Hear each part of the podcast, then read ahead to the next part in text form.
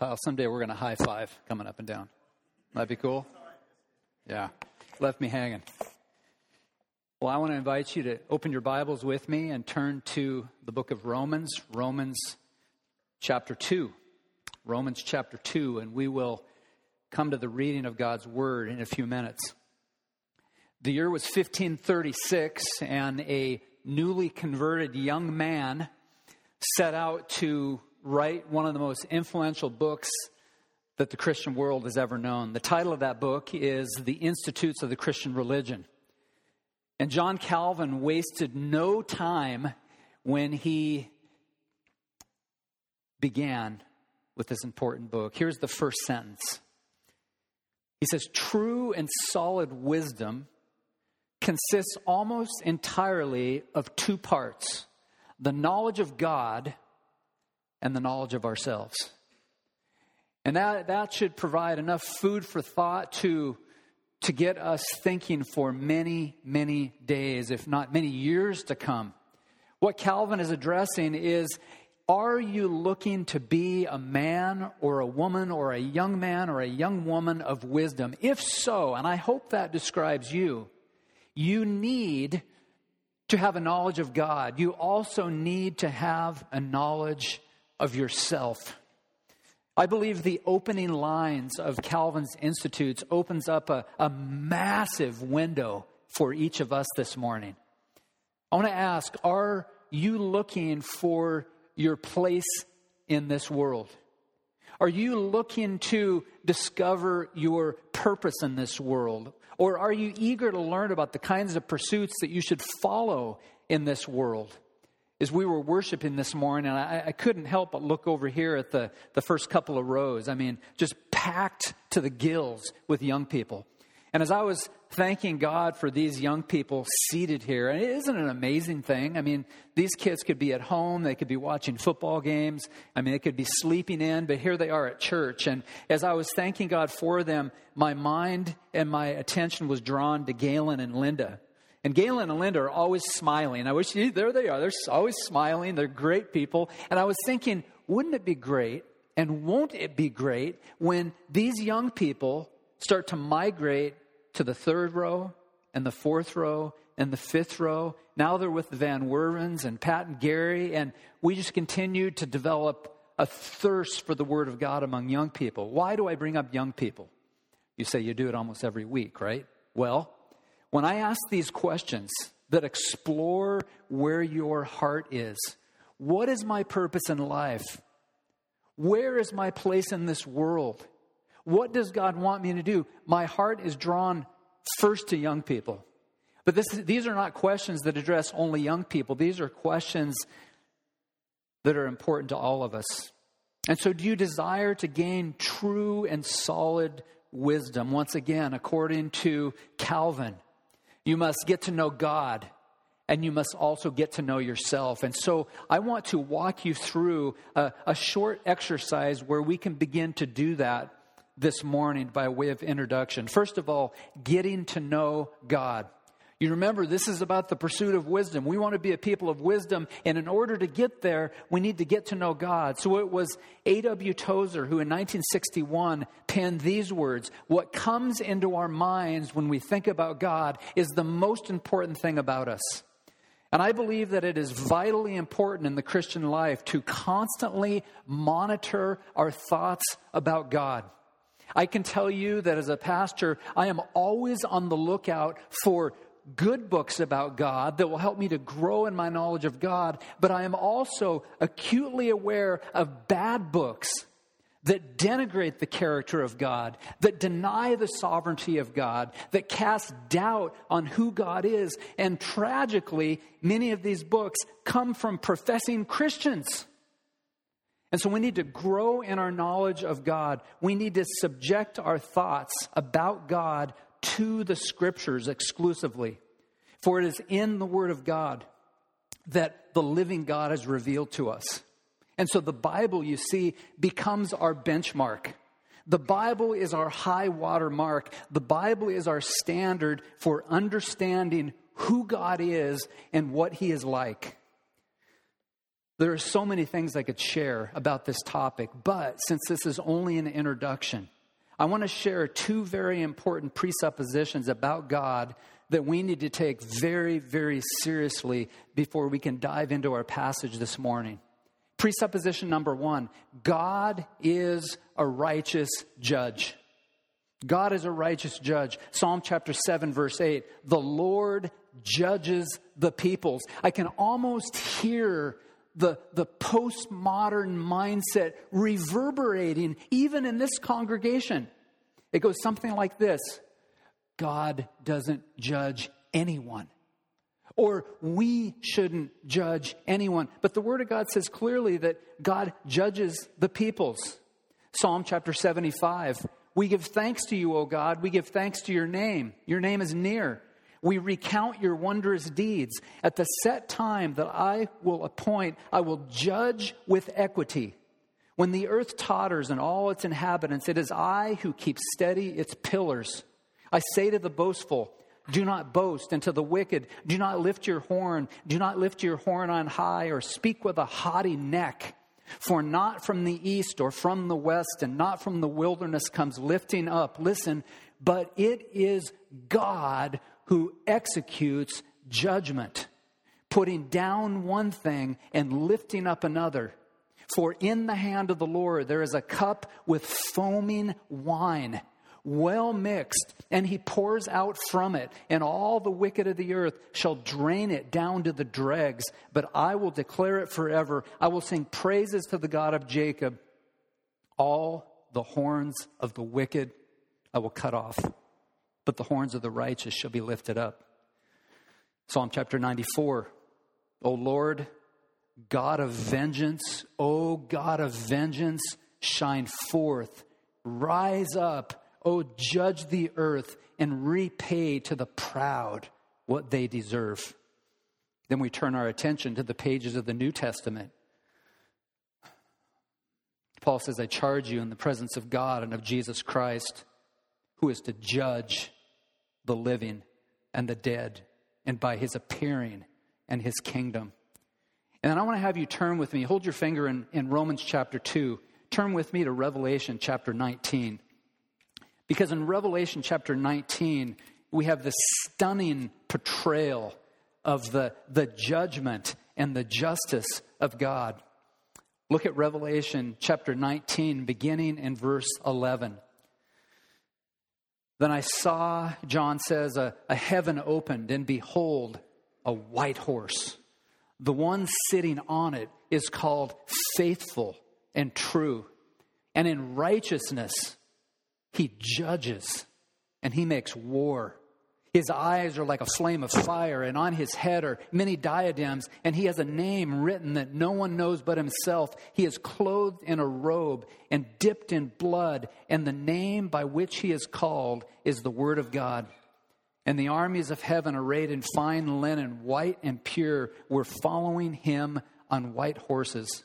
From his mouth comes a sharp sword with which to strike down the nations. He will rule them with a rod of iron. He will tread the winepress of the fury of the wrath of God the Almighty. And on his robe and on his thigh, he has a name written King of Kings and Lord of Lords. I hope this morning that you are utterly convinced and reminded that God is indeed a righteous judge. That's presupposition number one to help us as we move into Romans chapter 2. But there's a second presupposition, and I'm going to have the young people do this with me.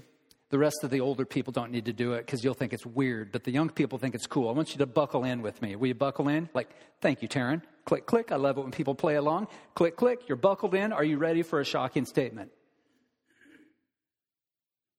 Olivia from Bolivia, are you ready for a shocking statement? Okay. Shocking statement is this God will never judge an innocent person. He'll never judge an innocent person. Ever, ever, ever. I want you to hold that thought because using Calvin's rationale, if we want to be a, a, people of wisdom, we need to get to know God. the righteous judge, the God who will never judge an innocent person. But you remember there's a second thing that Calvin calls us to. We must get to know ourselves. And so we want to take a minute to get to know ourselves. And remember this apart from the grace of God, every human being is guilty. You remember, God will never judge an innocent person. Guess what? There are no innocent people. There are no innocent people.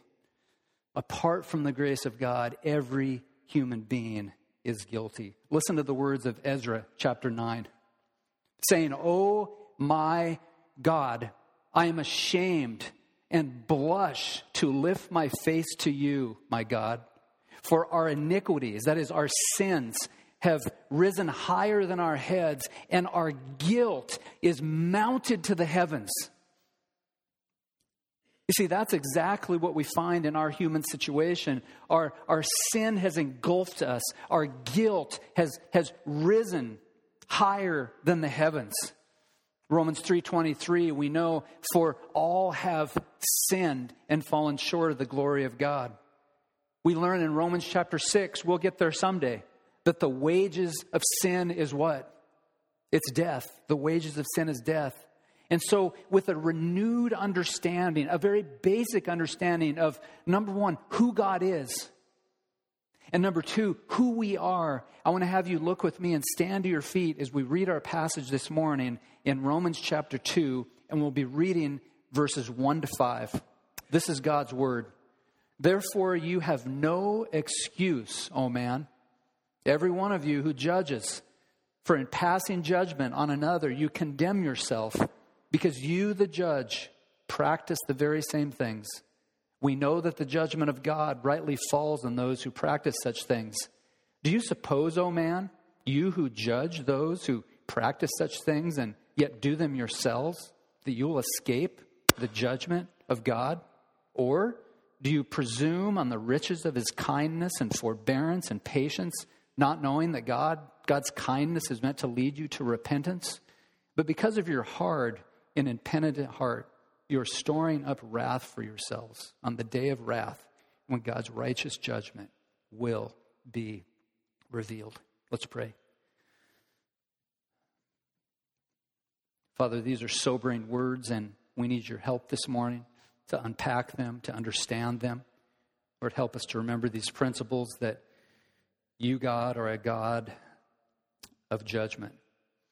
You are the judge, and we recognize and learn from Revelation 19 that the final expression of your justice will be meted out as you send the Lord Jesus Christ as he judges the nations. Lord, help us to remember also the portrait of who we are, that apart from grace, we are guilty. We are hopeless. We were lost and without God in this world. And so, would you help us as we explore these, these verses?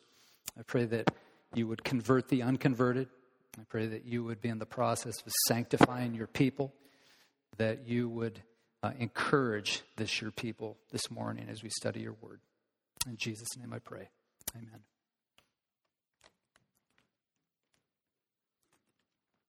The title of the message this morning is The Contours of Creaturely Rebellion.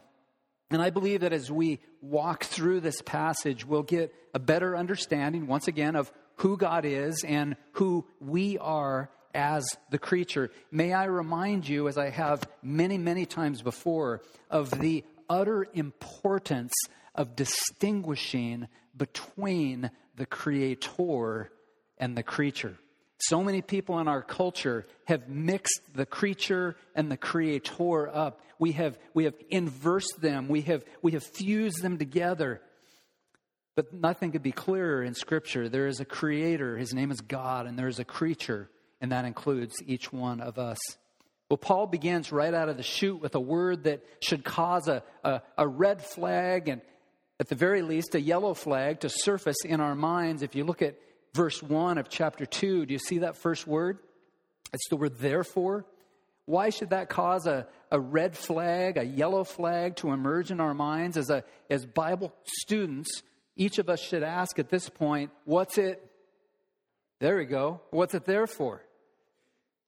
That's what we do when we see the word therefore. So, as a result, this question leads us back into familiar territory. We want to go back to Romans chapter 1 and take a moment to review. Because in Romans chapter 1, especially beginning of verse 18, God reveals his wrath for ungodliness and unrighteousness and unbelief. It is in Romans chapter 1 that we learn something about the creature, namely, that sinful creatures have failed to honor God. Sinful creatures have failed to give thanks to God. They have failed to think thoughts after God. Simply put, these fallen creatures do not have a heart for God. I'll put it this way instead of having a soft heart, the creature has a sinister heart. Instead of having a new heart, they have a nasty heart. Instead of having a believing heart, they have a boastful heart. Instead of having a repentant heart, each of these creatures has a recalcitrant heart. And instead of having a born again heart, these creatures have a blasphemous heart. And it becomes very apparent as we read all the way to the end of chapter 1 who these sinful creatures are. Moreover, these sinful creatures have failed to worship God in the way that He demands.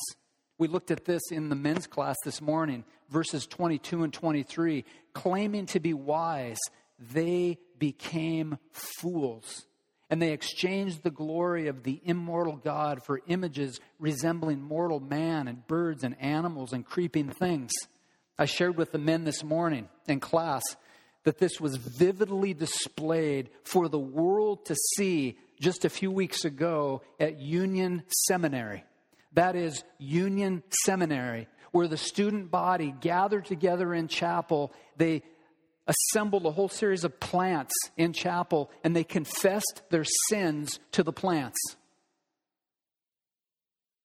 Once again, at Union Seminary, the student body gathered together in front of the plants. Maybe this will help. And they confessed their sins.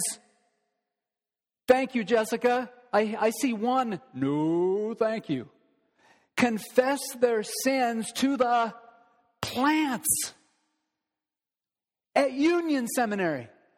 I showed the article to my wife, and she said that no, no, no, no, no. I shared with the men that I had posted it on my website to alert the world. And I thought, well, what if it's not true? I better take it off. Then on further inspection, it truly did happen. Listen, that's exactly what Paul is referring to here that we have, we have confused the creator with the creation. Let me read Today in chapel, according to one student, we confessed to plants. Together, we held our grief, joy, regret, hope, guilt, and sorrow in prayer, offering to the beings who sustain us, but whose gift we too often fail to honor the plants. Union tweeted on its official account as a challenge, evidently, to the world What do you confess to the plants in your life? Are you kidding me? Have we lost our marbles? So rather than confess transgressions against an endangered, grove or an old growth forest, the student led September 17 service featured what appeared to be a collection of household plants and herbs. This is unbelievable. And that's one of the things that Paul addresses in Romans 1.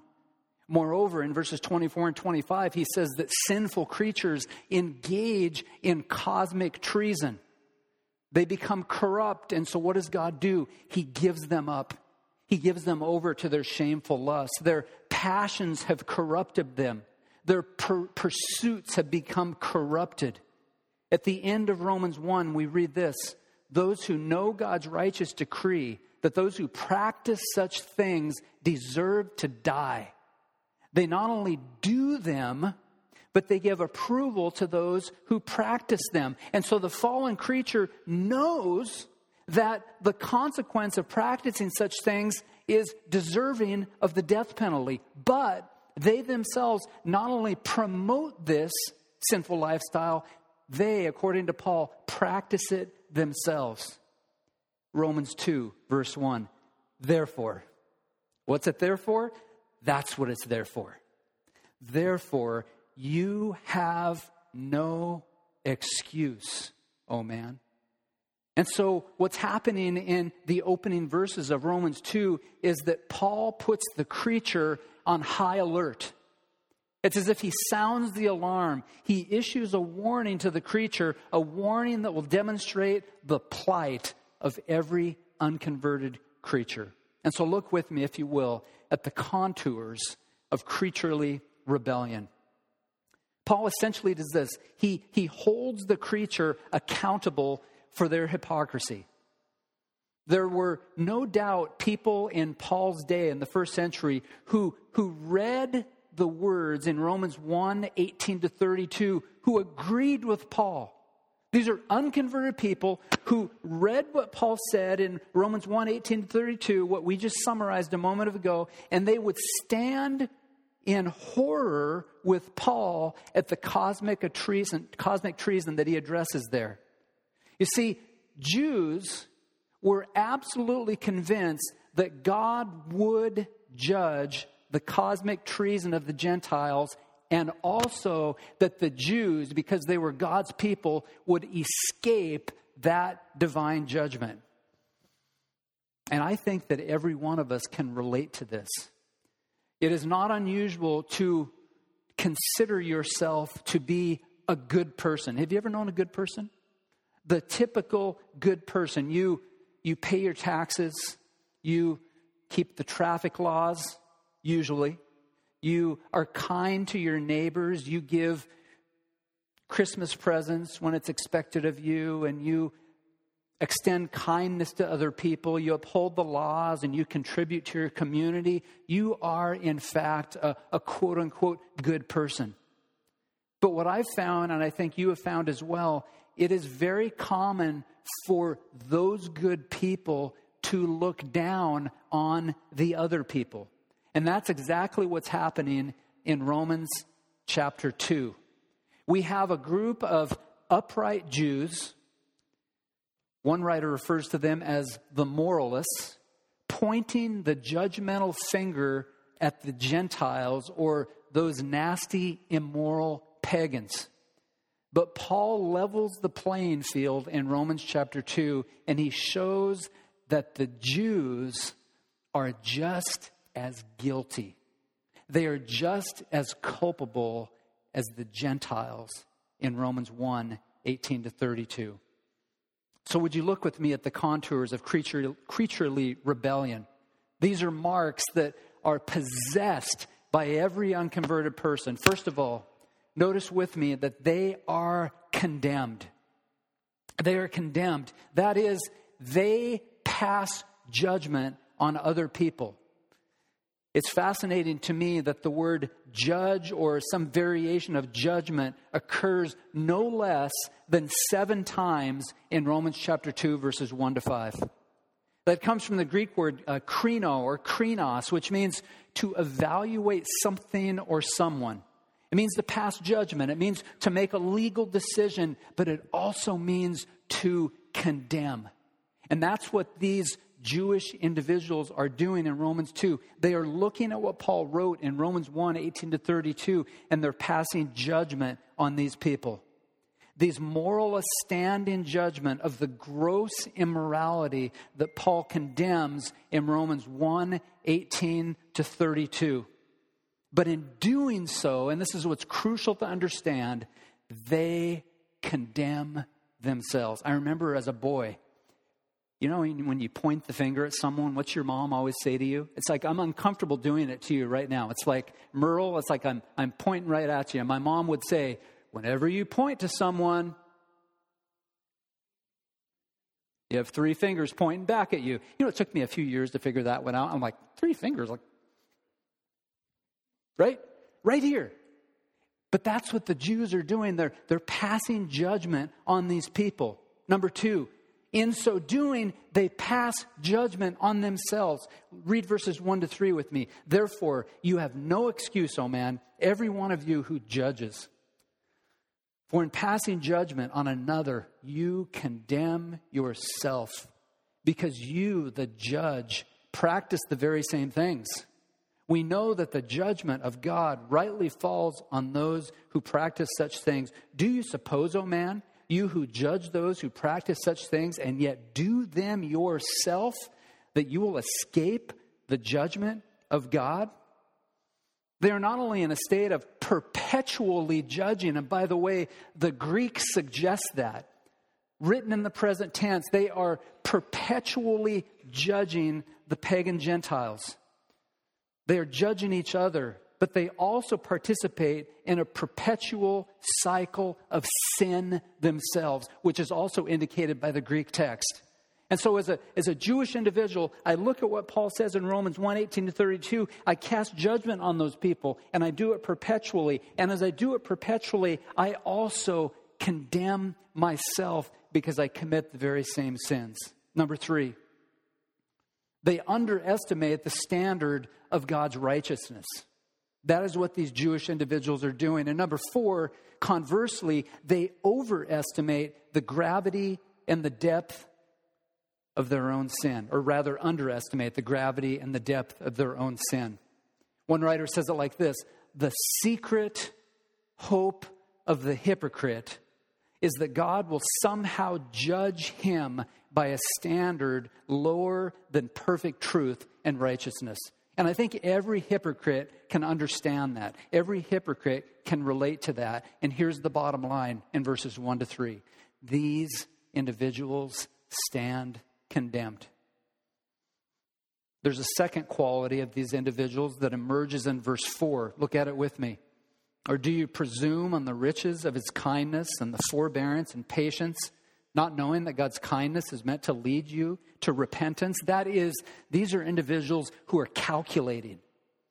They are calculating. Paul says it like this He says they presume on God's grace. Very few people I've found are using the King James anymore. Those of you that still have the King James, you'll see this translation in verse 4. The, the Greek word translated presume is translated to despise. I don't know about you, but presume, you presume on something, it, it doesn't seem like that big of a deal, right? But now insert the word despise.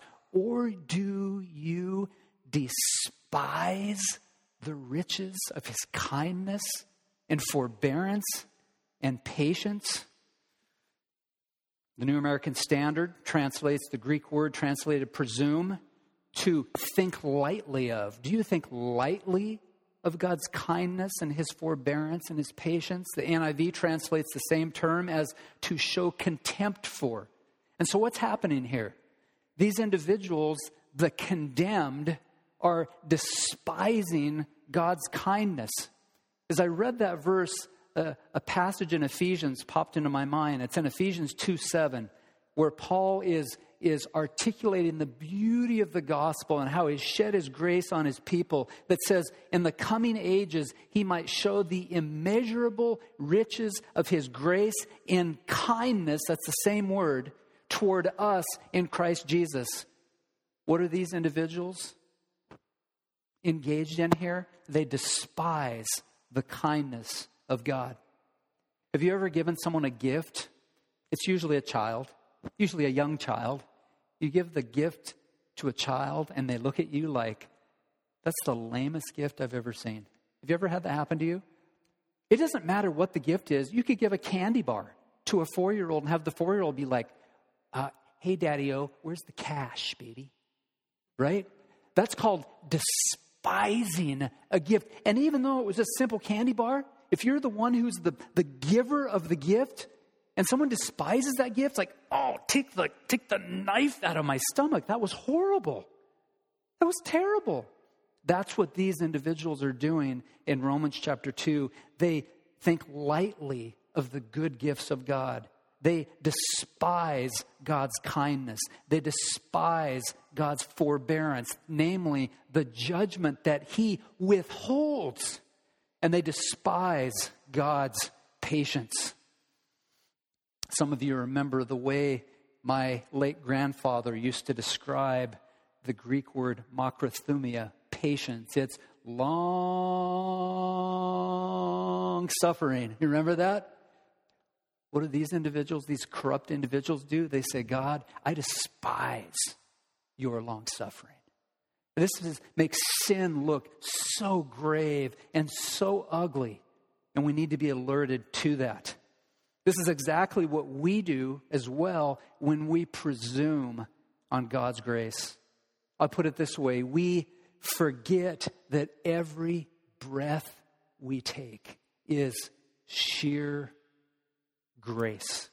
For whatever reason this morning, I have not struggled with asthma for about two years, and I'm having a bit of a, a breathing moment this morning. Wow, I, I am so grateful for the days where I can there's I can I can feel it, right? But I'm so grateful for the breath that God gives. Every sip of cold water is a, a sheer grace gift from God. Every time we watch a, a beautiful sunset, every time we watch a, an incredible play on the football field, how's that for theological sharpness? It's a gift of God. But what do we do? We take his kindness and his forbearance and his patience, all of which Paul says are designed to lead us to repentance. We presume upon God's grace. We look down upon his good gifts. We take them lightly. We show contempt on these things. But there's a final mark of creaturely rebellion that the Apostle Paul notes, namely callousness. Difficult to say. Verse 5 But because of your hard and impenitent heart, you were storing up wrath for yourself on the day of wrath when God's righteous judgment will be revealed. What does a callous heart look like? Paul says it's very clear, it's very plain. This is a hard heart.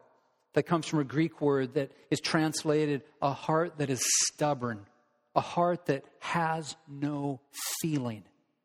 This is not only a hard heart, this heart is an impenitent heart. It's an impenitent heart. The fascinating thing is there's an important Greek word in the New Testament it's the word metanoia. Some of you are familiar with it. The word metanoia is translated as repentance.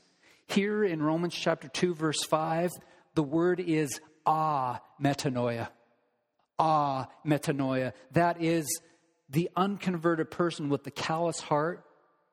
They have a heart that is impenitent, characterized by a refusal to abandon self or any kind of pagan idolatry a person who is not inclined to trust the Lord Jesus Christ.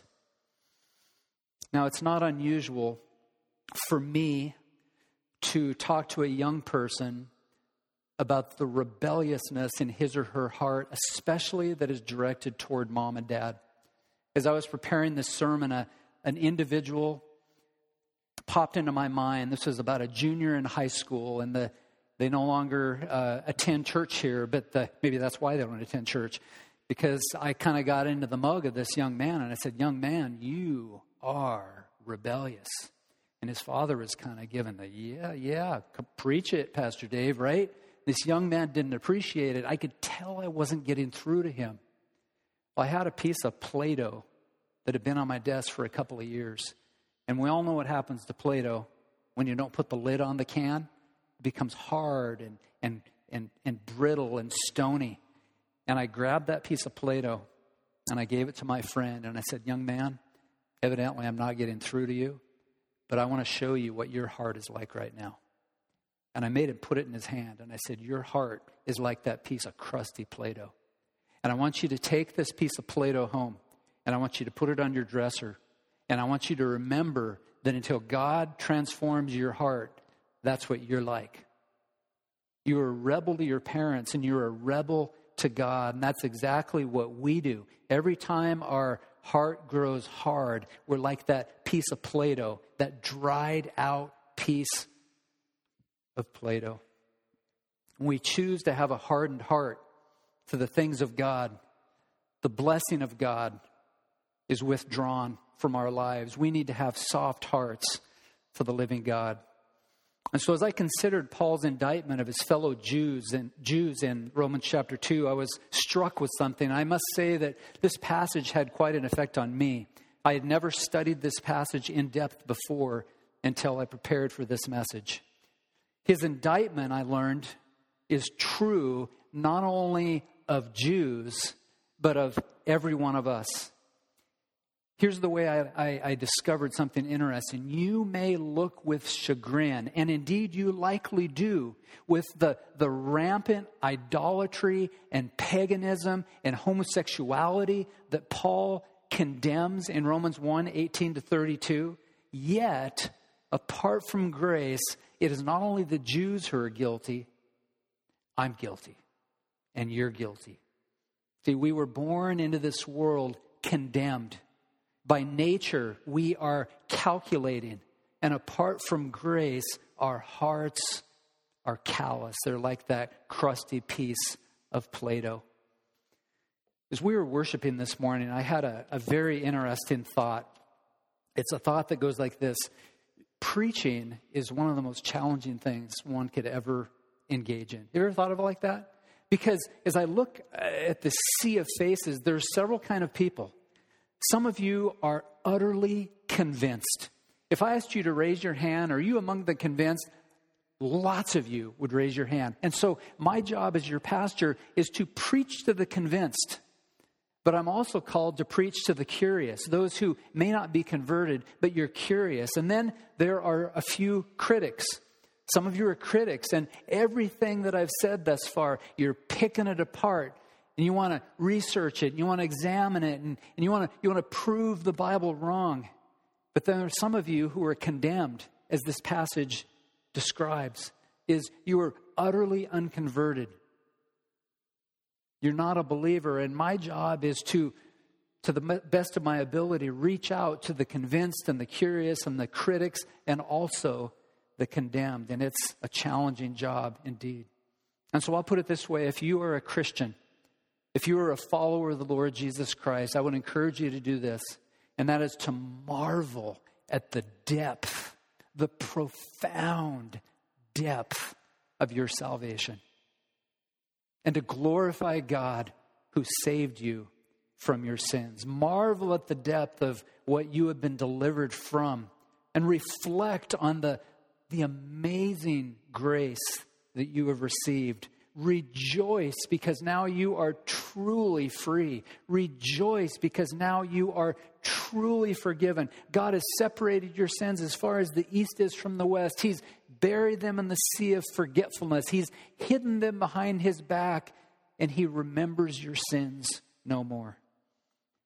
But for those of you who stand among the curious or the critics or the condemned, if you are not yet a follower of Jesus, my challenge to you is this, and that is to acknowledge the hopelessness of your creaturely rebellion.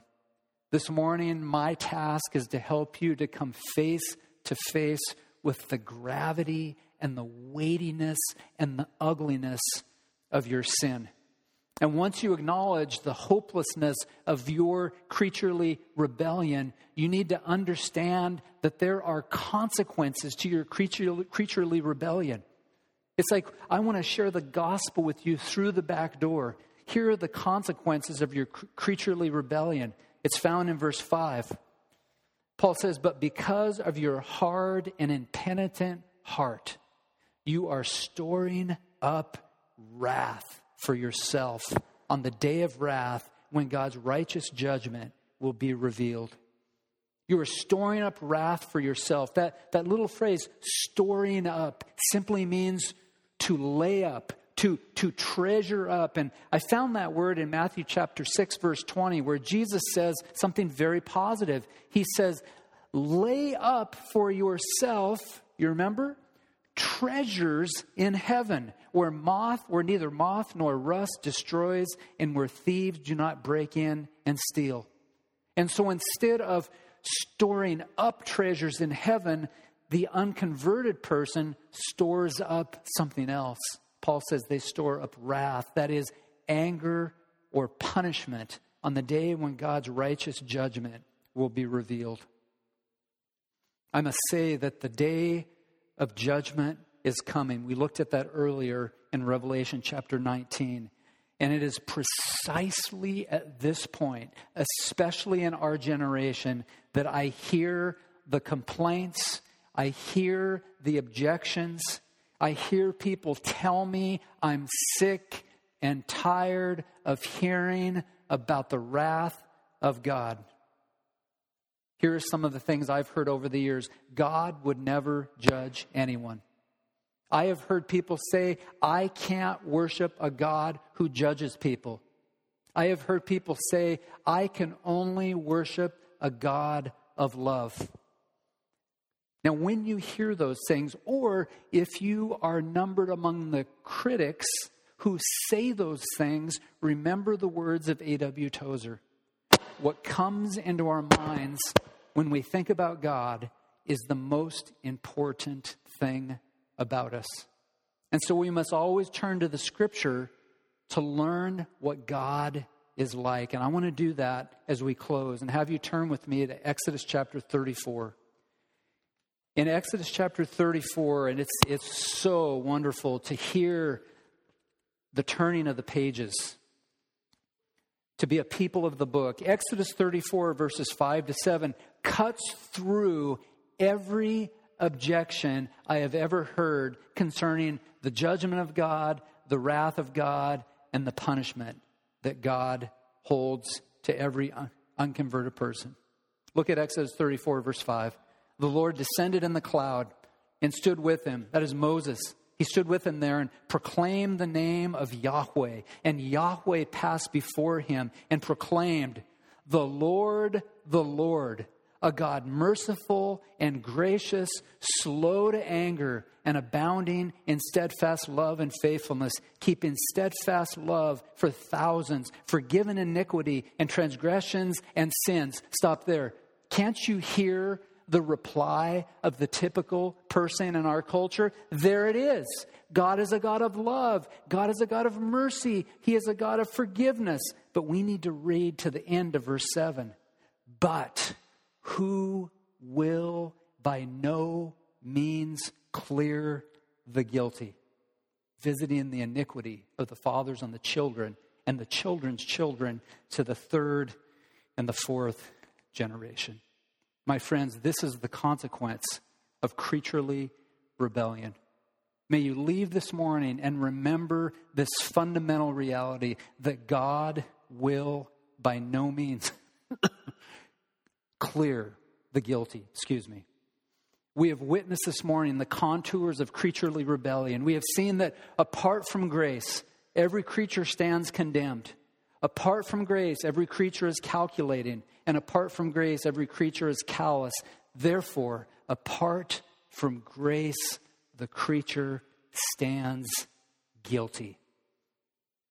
The book of Romans is quick to show that we're fallen, that we're sinners, that we're guilty apart from grace.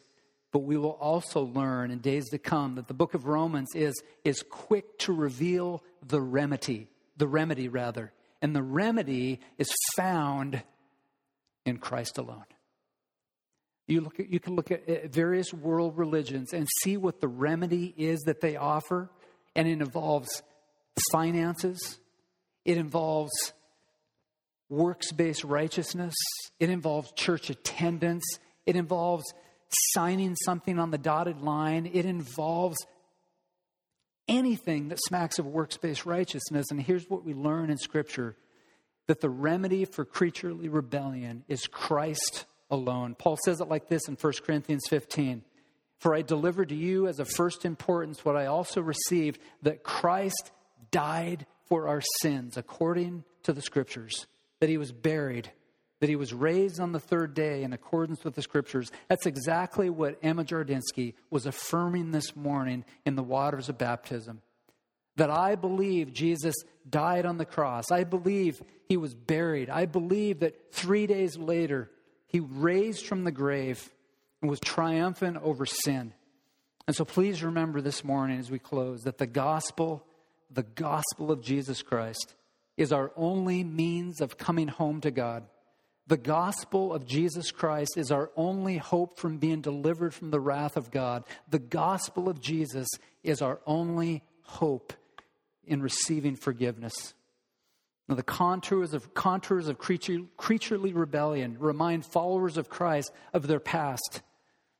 And I trust that it causes you this morning as we close and sing these final two songs that you will worship and glorify God for the salvation that is yours in the Lord Jesus Christ.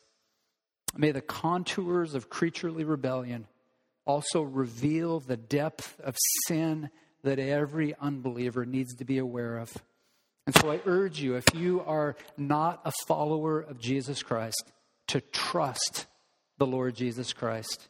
May you leave this sanctuary free from the, the penalty of sin. May you leave this sanctuary free from the power of sin, and may each one of us depart in peace, knowing that Jesus Christ has vanquished sin and he has called us home to himself. Let's pray. Father, thank you for the hope that is ours in Christ. Thank you for this passage that highlights the, the rebellion of a creature apart from grace. And there is no one who is excluded this morning. We have all been there. Those of us who have been rescued from your wrath, we remember what it was like to be numbered among the condemned. We remember what it was like to be numbered among the calculating, to be numbered among the callous. Our hearts were stone cold till your Holy Spirit did a mighty work of grace and turned our heart of stone into a heart of flesh and gave us the ability to believe the gospel and to love God with our heart, soul, mind, and strength. Lord, I pray for unconverted people, for critics, for those who stand in condemnation, for those who are even curious.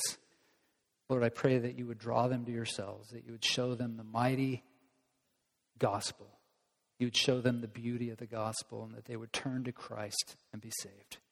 In Jesus' name, amen.